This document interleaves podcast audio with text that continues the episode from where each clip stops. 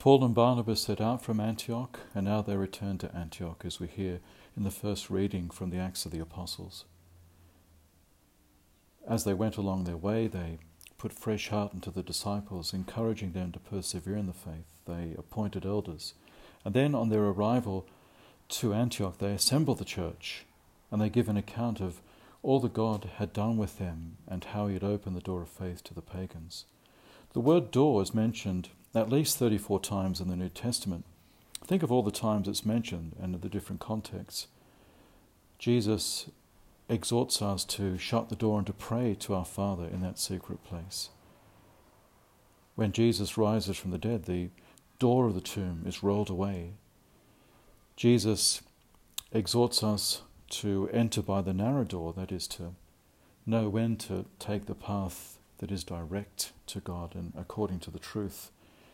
Jesus says that I am the door of the sheep, that is, He's the gateway through which the sheep go to a place of security and peace in Him. And in the book of Revelation, Jesus stands at the door and knocks, waiting us for open to open the door to Him. The image of the door is a very favourite one of Paul. He mentions it four times here in this reading from the Acts of the Apostles, chapter 14. And then in the first letter to the Corinthians, he talks about a wider door for effective work is open to me, and for that reason, he's going to stay at Ephesus until Pentecost. In the second letter to the Corinthians, he talks about a door which was opened for him in the Lord. He has the opportunity then to preach the gospel at Troas. And finally, in the letter to the Colossians, he talks about God may open to us a door for the word. It's expression of hope here that he will be able to declare the mystery of Christ.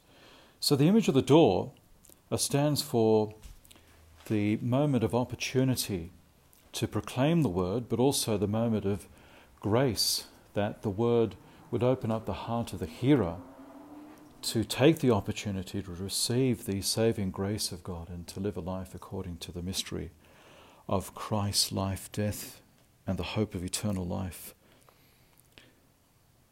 Do we see faith as an opportunity